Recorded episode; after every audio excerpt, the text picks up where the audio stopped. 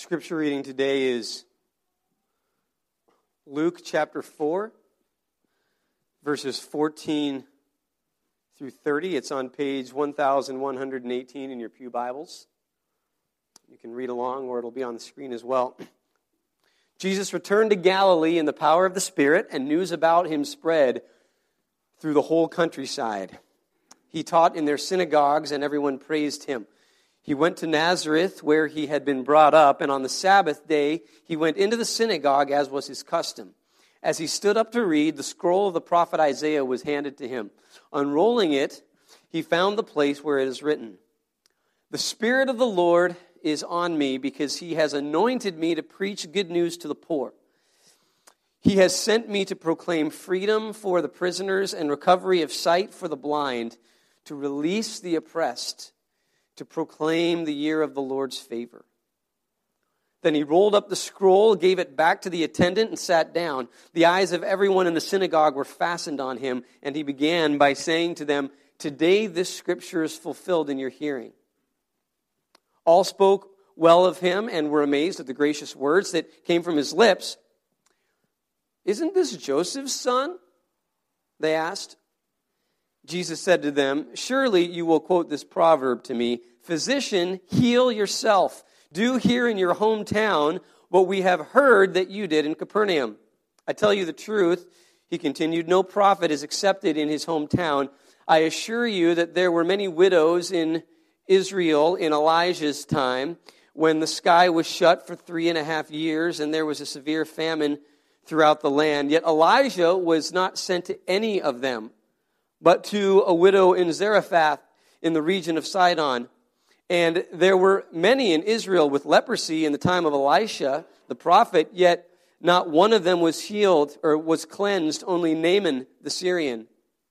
All the people in the synagogue were furious when they heard this.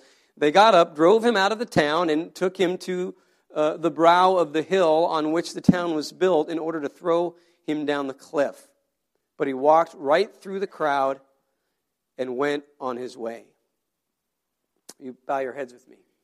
Dear God, we just pray that your spirit would be present, Lord, throughout the service, that as we as we just sang, Lord, we ask that you would show us your glory, that you would reveal yourself to us, and we know that the primary way in which you do that is through your word.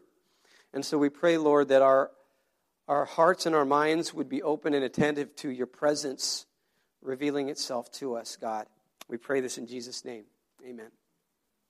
Okay, I want you to, um, I'm going to give you two sentences. I want you to fill in the blank. In, in your mind, you don't need to say this out loud, okay? Uh, just say this to yourself.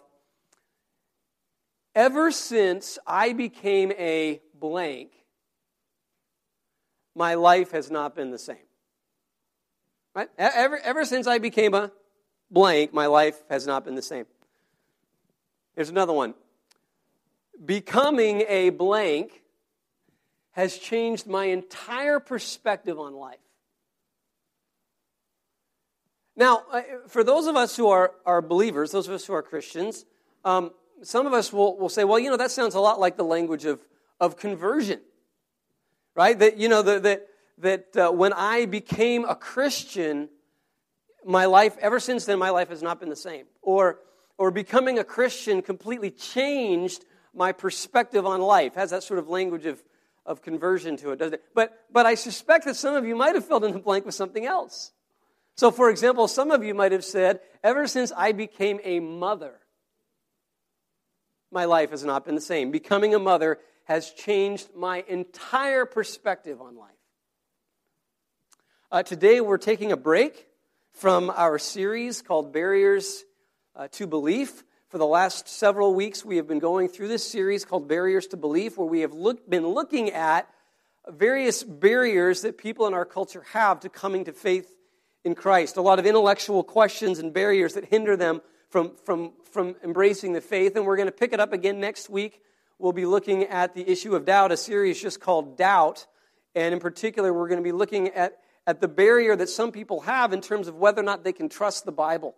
And we're going to be looking to see can, can I trust the Bible culturally? Can I trust the Bible scientifically? Can I trust the Bible historically? These kinds of questions. So we're going to we're going to pick that up again next week. But today, uh, today we're, we're, we're taking a break uh, from that in, in honor of Mother's Day. Now, I, I, I don't always orient the teaching around various holidays.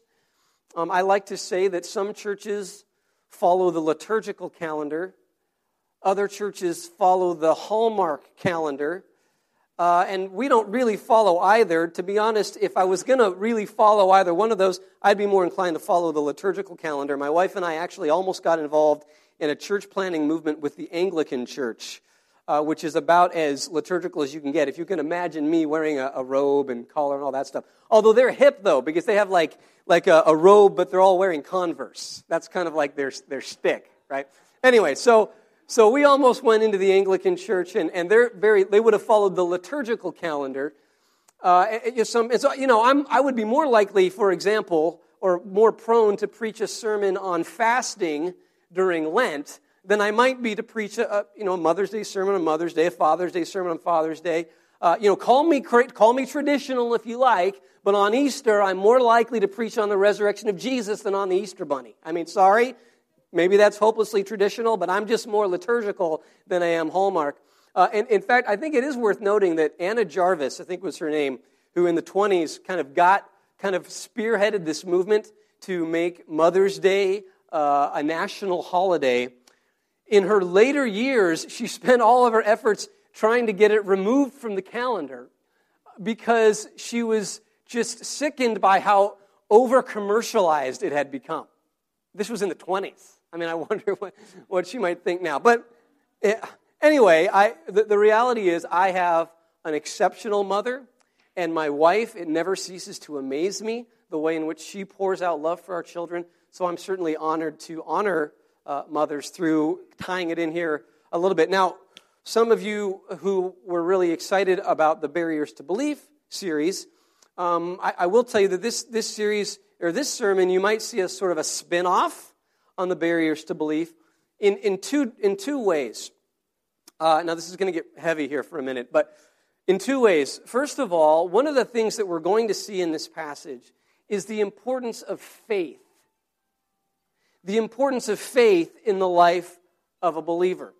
And what we're going to see is, is uh, postmodernism kind of gets a bad rap in Christian circles, uh, but, but I actually believe that, that postmodernism has a lot to offer in that it actually uh, vindicates the importance of faith in terms of, of, of, a, of, a, of an acceptable way of approaching knowledge. It actually allows for, uh, um, uh, it, it sort of vindicates faith as a reasonable and even rational approach to, to knowledge. And so we're going to see that, that this is actually very important towards our approach for everything. Faith is very important in our approach to faith. Faith is important for faith. Imagine that one. So that, that's the first one. And then, and then, secondly, what we're going to see is some of you may remember a message in the series on, on how many people in our culture think that Christianity is just really restrictive. That if you follow, you know, you become a Christian, now you've got to follow the teachings of Jesus and you've got to, you know, do all the things that the Bible says. And, and there's this sense that why would I do that? That's incredibly restrictive. And one of the things that we saw a few weeks ago is that the Bible, the way in which the Bible restricts, actually leads to freedom. It restricts only in the sense that it actually leads to freedom. And, and we're going to see, we're going to tie this together with Mother's Day. You guys are like, this is, this is great. Now, some of you may be wondering um, uh, what this has to do with, this passage has to do with Mother's Day. You're kind of wondering, is this, probably have not seen this passage at all on any sort of Mother's Day card. Uh, but as we work through it, eventually you'll see how I'm going to try to tie this in. But we got to kind of work our way through this passage a little bit. So let me set the let me set the context here. so in Luke chapter 1, 2, and 3, in, in Luke chapter 1 and 2, uh, we get uh, sort of kind of the introduction to Jesus. And so we read about the infancy narratives, right? So we get all the Christmas Christmas narratives. We find these in, in, in Luke chapter 2, the nativity and all that sort of thing. And then, uh, and then in chapter 3, it jumps ahead to when Jesus and John the Baptist are adults, and we read about uh, John the Baptist's ministry, and we read about him baptizing Jesus. And then at the beginning of chapter 4, we read of Jesus as an adult going into the desert for 40 days uh, as sort of a, you might say, a final preparatory stage before he embarks on his ministry. And then as we come to the passage we're in today, this is sort of like the launching of his ministry. As Luke sets this out, this is Jesus sort of kind of launching his public ministry. And as we see here, he, he comes out guns blazing. I mean, he does not, he does not beat around the bush. I don't know if that's the best image, but he, he comes out strong. And he, he comes on, and, and basically what he does is he reads this passage in Isaiah, which is, is a, a famous passage that would have been read regularly uh, in, in the Jewish synagogue and would have been read regularly for centuries. And it's this passage that is talking about this time when God will send his anointed one, God will send his king to come to renew and to restore all things. That God will send this king, his Messiah, uh, who will come and restore uh, the fortunes of Israel. And of course, as we read in Isaiah, when God restores the, the, fortunes of his people, it actually restores the fortunes for everybody in the world. It's, it's, it's him coming and claiming himself as king over all things. And, and, and then, of course, we read here he, to proclaim freedom for the prisoners, recovery of sight for the blind. It's this, this time when God would come and he would bring justice and he would bring righteousness into this into this world. And so Jesus reads this passage in Isaiah, and then he says, Oh, uh, this is now fulfilled in your hearing. He says, I'm, I'm the one. I'm the one. And I think it's interesting what we find in this passage is that at first, they're, they're all excited about it, right? You see, uh, they sort of celebrate Jesus. In verse 15, it talks about he taught in the synagogues and everyone praised him. And, and then in verse, uh, let's see, in verse 22, all spoke well of him and were amazed at the gracious words that came from his lips, right? But, but then notice at the end of this whole passage, they're trying to kill him. Hmm. So they go from, from praising him and, and welcoming him, and, and then they want to kill him. Why is that? Why is that? Well, we, we, we get a clue here. It starts here, I think, in, uh, in, in verse 22. All spoke well of him and were amazed at the gracious words that came from his lips. Isn't this Joseph's son? They asked. Now, what's going on here? But let me just kind of paint a picture of, I think, what's going on here. We need to realize that Jesus, when he launches his public ministry here, this, this reading from Isaiah and whatnot, he does this in Nazareth, which is his hometown. So you can sort of uh, kind of imagine what's going on here. Imagine Jesus reads this passage and basically says, I'm the one. I am the one that your parents and grandparents and their grandparents and their grandparents and their grandparents, I am the one that they have been longing for, hoping for, praying for for centuries. I am the one that is going to come and renew and restore all things. And all they're thinking to themselves is, you know, didn't I have a locker next to him in gym class? Didn't, didn't we take chemistry together? I mean, this is, this is weird. I mean, isn't this Joseph's son? You see, I, I think a principle emerges here, and that is that familiarity inoculates. Familiarity inoculates. You see, um, they, they know just enough about Jesus to think they know the whole picture. They've been exposed to just enough of Jesus that they, I know, I know Jesus. I know who Jesus is. And what, what is this? Like, I know who Jesus is. You see, they, they don't believe that he is who he says he is. They're having, they're having difficulties believing that he really is the Messiah, the anointed one, because, because you see, they already have sort of these preconceived ideas about who he is. Their familiarity with him inoculates. And, and I would say that I think in our own culture, something similar has happened. That the reality is, is that in America, most people think they know what Christianity is about. Or they at least have some sense, some sort of an idea. Eh, they, they, they, they, you know, they, they, maybe they, maybe they grew up going to church, or maybe they had friends who were Christians, or, or maybe they had friends who took them to church a few times, or, or you know, maybe they remember going down the streets when it said Merry Christmas uh, up on the, on the banners in, in the town. And, and you know, they, they, they, they've been exposed to, they, they know what it's all about. And they know just enough, I think some of us know just enough to think that we know what Christianity is all about. And, and what ends up happening is a lot of people have a kind of very trite and even superficial understanding of what Christianity is all about. Some people, oh yeah, Christianity, that's that whole get saved thing. Yeah, you, you know, that you just you pray a prayer and you go to heaven when you die. Yeah, I've heard, I've heard that thing before. Or, oh yeah, Christianity, that's, that's the, uh, you know, you, you got to be, um, you know, you can't sleep around. You know, you're not supposed to do that. You know, you're not supposed to do that kind of thing. And, and you got to, you know, you got to, you've got to be a good person. Yeah, I, I know what Christianity is, is all about. Oh yeah, Christianity, that's, you know, people, they, they, they go to church on Sunday mornings and they, they sit, they sit in pews, you know, and, and they check their watches. You know, that's, I know, I, I know what Christianity is all about. They have sort of a very, a very superficial understanding of, of what Christianity is. Or, or some, people, some people even think, oh yeah, Christianity is really just, it's really just a political movement uh, sort of masked in spiritual language.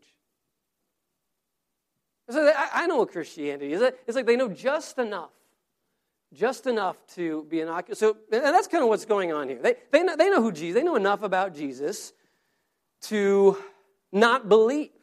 They don't have faith. They lack of faith. They don't believe that he really is who he says he is. So, so what, what do they do here? Well, see, Jesus, he can see this, right? He sees this doubt in, in their minds. And this is why he says in verse 20, he says, Surely you will quote this proverb to me Physician, heal yourself. Now, what, what does that mean? Well, here's what you need to understand about the ancient world.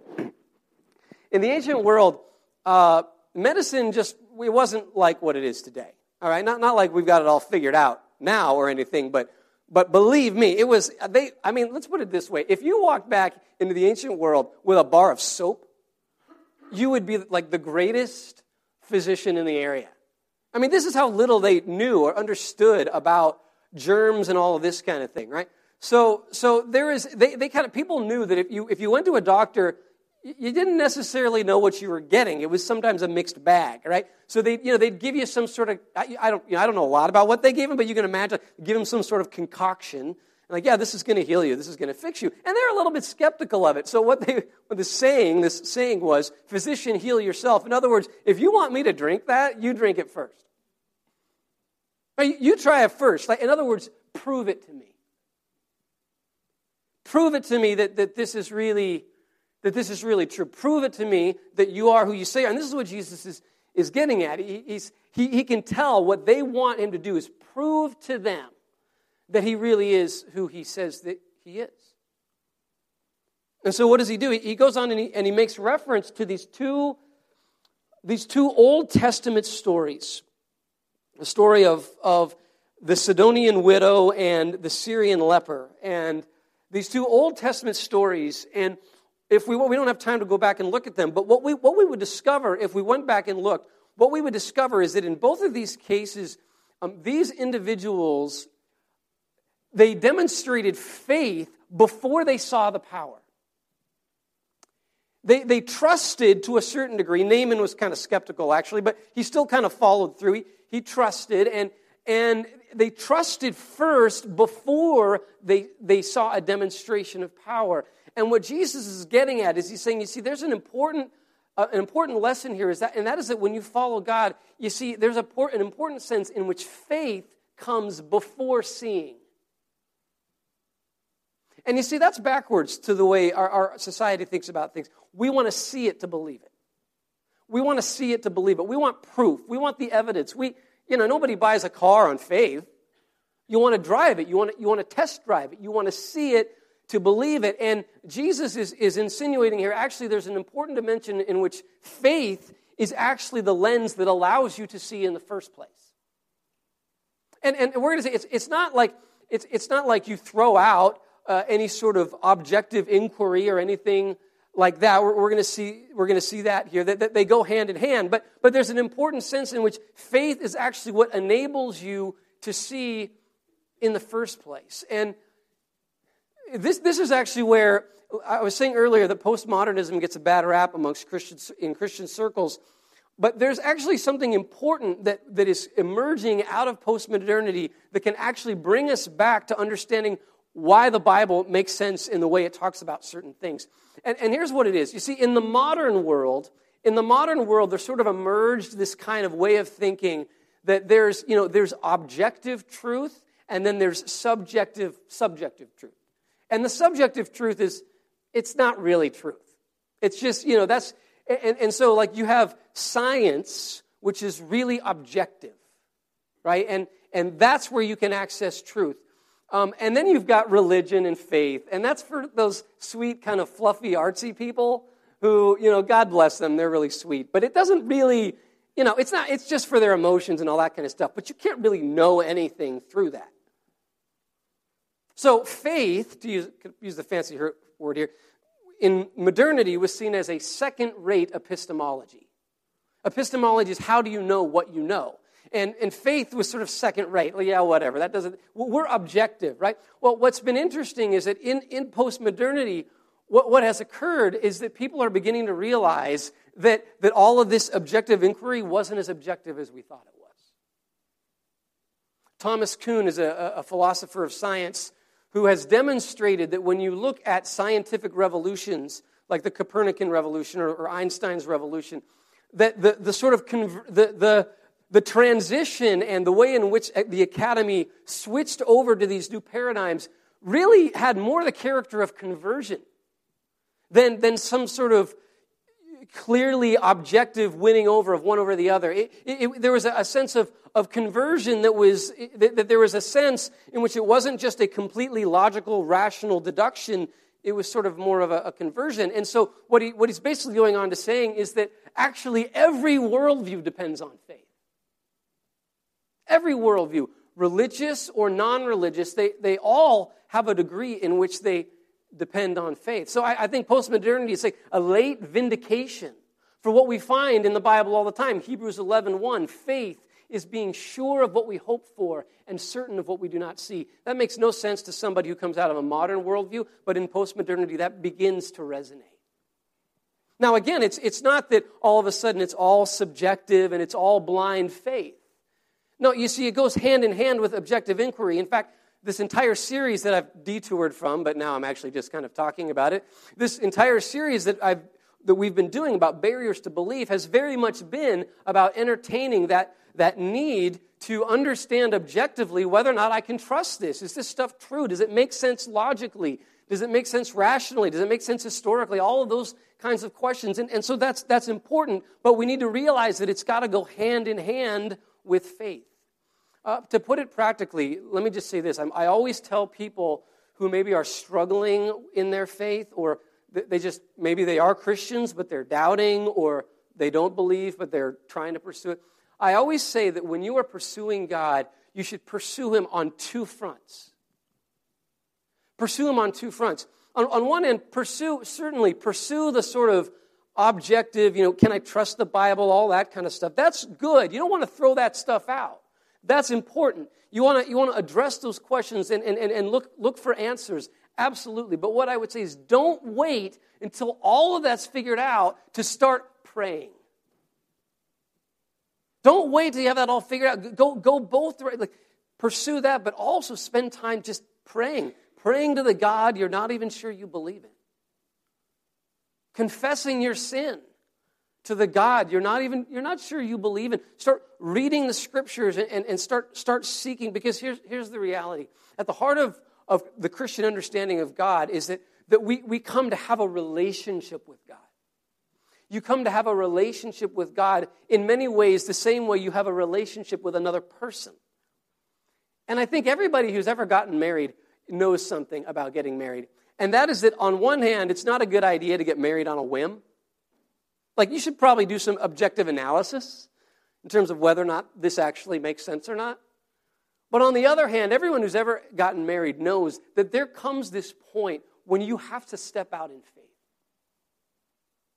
You, you, you have to step out in faith. And, and the same thing is true in our pursuit of God. Yes, absolutely. Investigate these, these questions and whatnot, but realize that, that faith is actually a primary way in which we come to know God. But, but that's not what they'll have here. They, they just want Jesus to, to prove everything to them. So Jesus highlights their lack of faith. They reject him because of their lack of faith. Now, something emerges closely related to this uh, as well.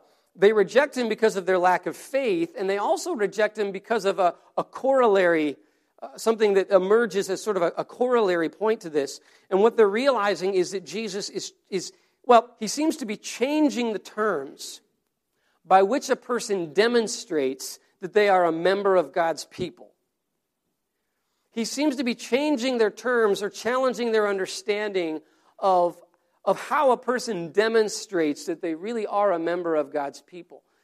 What I mean by that is that in Jesus' day, what, for, for your average Israelite, the way they understood that you, the way you demonstrated that you were a member of God's people was actually by, you know, your ethnicity. You just showed you were ethnically Jewish, that you're, you're God's people. You're chosen, you're God's people. Or, or, and then you would demonstrate through the way in which you participated in the rituals of the people of God, the, the, the, the dietary restrictions and the, the, the, worship uh, patterns that they had and whatnot. And then that, that's what you would do to demonstrate that you are a member of, of God's people. And, and he's kind of shaking things up here because what he seems to be insinuating is that these, these foreigners, Naaman and this uh, uh, Sidonian widow, that there's something about them that is more like the people of God than they are. This is what he's hinting at.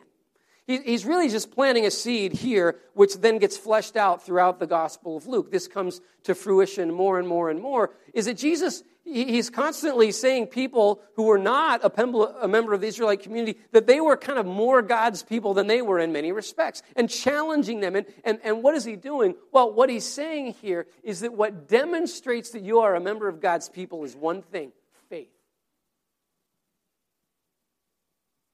What demonstrates that you're a member of God's people, it's, it's certainly not, you know, your ethnicity, your ancestry. Uh, it's, it's not the, the religious rituals that you participate in. It's your faith. That's what demonstrates that you're a member of God's people. And, and so the same thing applies to us today. I think it's, it's easy for people to somehow think, well, yeah, you know, I'm a Christian. I mean, I, you know, I, I, uh, my, I grew up in a Christian family. You know, I'm Christian and you know, I'm a Christian and I demonstrate that by the fact that I go to church and I demonstrate that by the fact that I read my Bible and I, I demonstrate that by the fact that I have a fish bumper sticker, uh, not fish the band. That, that, would be, that would be sweet. No, the, the fish, the, the you know what I'm talking about. You know, I, I have these different uh, things that demonstrate that I'm, that I'm a, a Christian. And Jesus, you say, no, that's, that's actually not what demonstrates that you're a member of God's people. It's faith. It's that you trust in God. And so they, they, they reject Jesus because of their lack of faith, and this gets them all gets them kind of all riled up. He sort of challenges them, them on that. But but there's something else that, that emerges here because the way in which he uses this, uh, this Syrian man and this Sidonian woman, he's, he's also getting at, he's also highlighting their lack of love.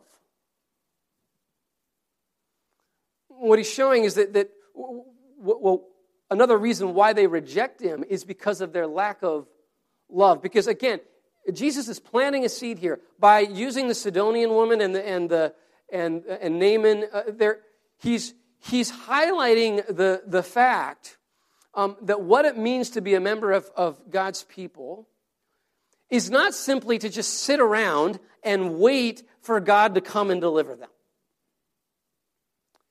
Right? He tells two stories about how God demonstrates his power to these, these foreigners, how God uses these two prophets to benefit these foreigners. And, and so he's challenging this assumption that that, you know, what it means to be a member of God's people is, hey, you know, I know God and He knows me, and boy, I'm just going to hold on until He comes and brings renewal and comes and brings redemption. And I'll even like build walls between me and, and those around me because those, those crazy people out there who, who you know, don't know God, I mean, I just, we got to we gotta build walls and stay away from them and, and you know, because, and let's just wait for God to come. And, and Jesus is saying, no, no, you have forgotten what it means to be the people of God. What it means to be the people of God is not to just sit around and wait for God to come and save you. It's for you to go and be the means of renewal in this world. You're called to love those people outside of your community, outside of your people. And so they, they don't like this. they don't like this. And okay. So here's where the Mother's Day connection comes. She can't, can't wait to hear this, right? when we celebrate mothers, what is it that we're celebrating? What we are celebrating is the way in which mothers give of themselves completely for somebody else. That's what we're celebrating. And that's what we're when, when somebody become you know what is motherhood? It's it's really all about dying to yourself for the sake of somebody else. Is, am I right? I mean, that, that's what we're celebrating. When, when we celebrate our moms, we're saying, Mom, thank you for, for changing my diapers all those years. Thank you for putting up with my fits. You know, thank you for going easy on me when I bit a chunk of skin out of the arm of Susanna Nagel in first grade. Right? Thank you. Thank you for the ways in which you, you made sacrifices in your life for me. I mean, that's what motherhood is all about. Motherhood is all about dying to yourself for the sake of somebody else. And what we find here, what Jesus is hinting at, what he's pointing at, and this is where I think we can see here, is that, that if, you, if you think about Mother's Day in light of this passage, which maybe nobody's ever done before, I don't know. If you look at Mother's Day in light of this passage, what you realize is that, that motherhood is a parable for the Christian life in general. Motherhood is a parable for the Christian life in general. That, that just as a mother knows that at her very core, her identity in being a mother is about giving of herself completely for somebody else, that that's actually at the core of the identity of a Christian. Motherhood becomes a, a parable for how the, the entire Christian life is, is, is to be lived. And so, for those of us, as we look at mothers and we see how they give, their, give of themselves and make sacrifices for their children, we can take that, whether you're a mother or not, and realize that that's, that's a parable. That's an example for how we are called to love those not just as members of our own family, but, but those outside of the family.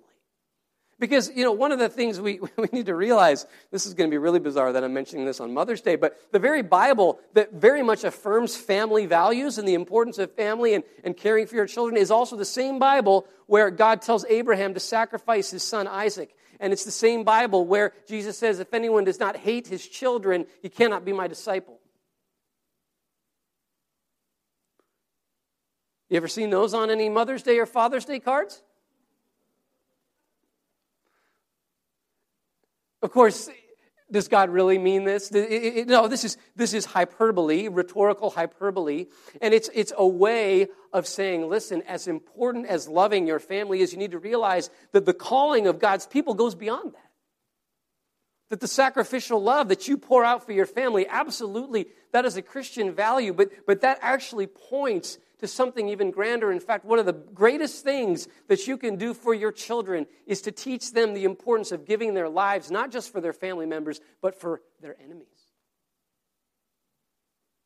You see, motherhood is a, it's a parable for the Christian life that just as a mother gives of her life sacrificially for her children, that we, we are called to give our very selves for, for this world, for for Naaman and for the Sidonian widow, for those even out, outside of our community of faith. And I, I think that the motherhood serve, serves as a parable. It shows us not simply how we are to live as Christians, but I think it also gives us a little glimpse of why. And here's what it is I, I have never, I have never met a mother who said, You know, I wish I hadn't done that. I wish I hadn't had I've never met a mother who said, You know, I wish I hadn't poured out so much of my life for my kids. I've never heard a mother say that. I mean, certainly I've heard mothers say, I wish I'd done more for them. I wish I'd, you know, handled it differently. You know, maybe I was too distant. Maybe I smothered them. Maybe, you know, maybe I, I could have done it differently than I did.